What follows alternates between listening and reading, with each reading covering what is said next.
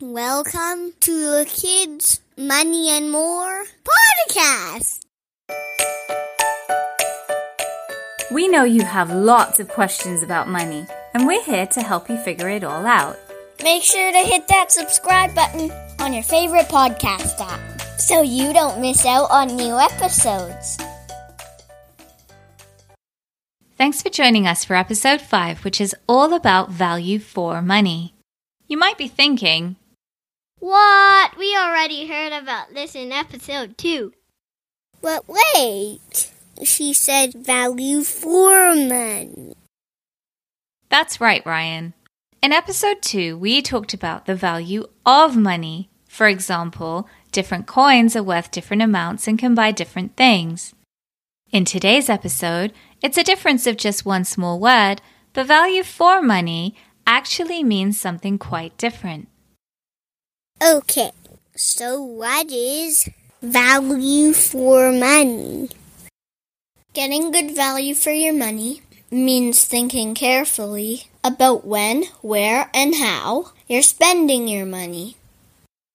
There are quite a few different ways that the things we buy can be good or bad value for money, and we'll talk about a few examples in this episode. We already know from episode 2 that different things we buy cost different amounts of money and have a different value. So, how can we make sure we're getting good value for our money? We're getting the best price for what we're buying. We should look at the same thing in different stores to see where it costs less. It can really make a huge difference, especially on more expensive things we buy. Yes, and that's called shopping around or comparison shopping. Let's explain that with an example. Let's say you want to buy a Lego set and it costs $40 in one store and the exact same set costs $60 in a different store. It's the same set, same box, same amount of pieces, same everything. You have two options here. So which one should we buy? That's easy. We should buy the one that costs $40 because it's the exact same thing and is $20 cheaper. That's an extra $20 we can keep in our wallet for next time. So we can say that the $40 Lego set is better value for money than the $60 Lego set.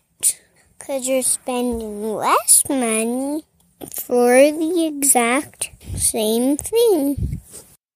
That's right. Another example of getting good value for money is when you get more of something, but this time it costs the same amount. Let's use another example to describe this. One of the activities we like doing at home is making cool shapes, patterns, and keychains with melting beads. So let's imagine we're at a store and want to buy some for a friend's birthday present. On the shelf, there are two containers of beads. They're both the same price. They both cost $30 each.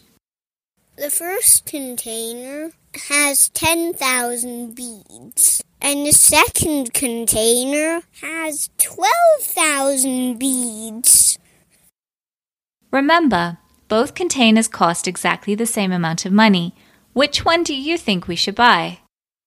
The one with 12,000 beads. Because you are getting more beads for the same amount of money. That's the one I would choose too. What about coupons and sales? Another way of getting good value for your money is by using coupons and looking for special offers, discounts, or sales. These can help you pay less or get more for something that you're already planning to buy. Like, there may be a buy one, get the second half price sale on jeans. Now, if you need two pairs of jeans, then that might be a great deal to save some money on that second pair of jeans. But if you only need one pair and end up getting a second pair just because it's cheaper, that's not a good deal. Because even though it might be cheaper, you're still paying for something you don't actually need. That would be a waste of money. It's important to think about your needs before buying something just because it looks like a good deal. Ask yourself first if you really need it. There are lots of other things to think about when you're trying to get good value for your money, but you should also think about quality and convenience when spending your money.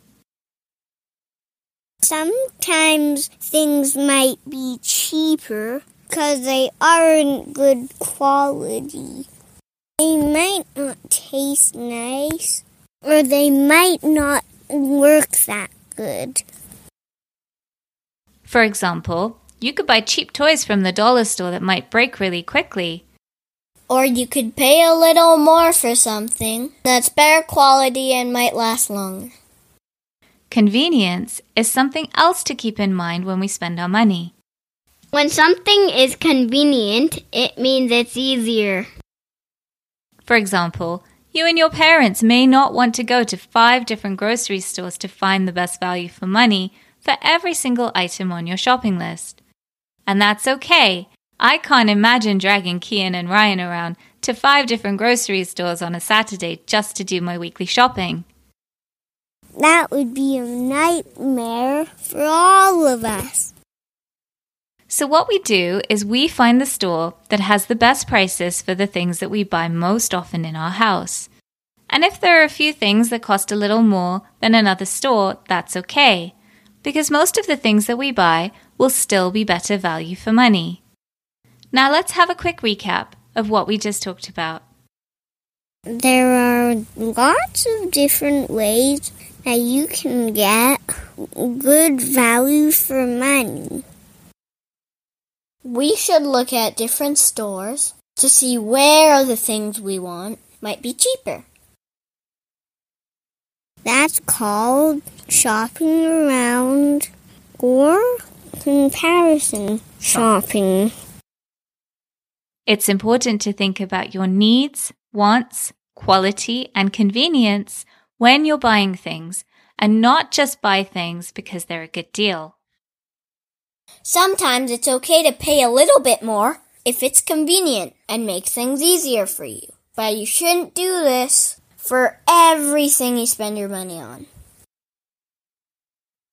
Before we end the episode, here's a reminder of something important that we talked about in episode 3. We talked about how we don't have endless amounts of money to spend and that once we spend it, it's gone. So it's important to make good decisions about what we buy so we can get the most value for the money that we have. Next time you're buying something, take a close look at what's going into the shopping cart and how much it costs. Can you get more value for your money at a different store, or even just by looking at similar items on the same shelf? Okay, now it's time for Ryan to wrap up this episode with a joke. How can you make a tissue dance? Put a little boogie in it. Thank you for listening. And if you love the podcast, please let your friends and family know about it and leave us a review on iTunes. Parents, please visit kidsmoneyandmore.com for suggested episode activities, helpful resources, and to check out the blog. Don't forget to hit that subscribe button.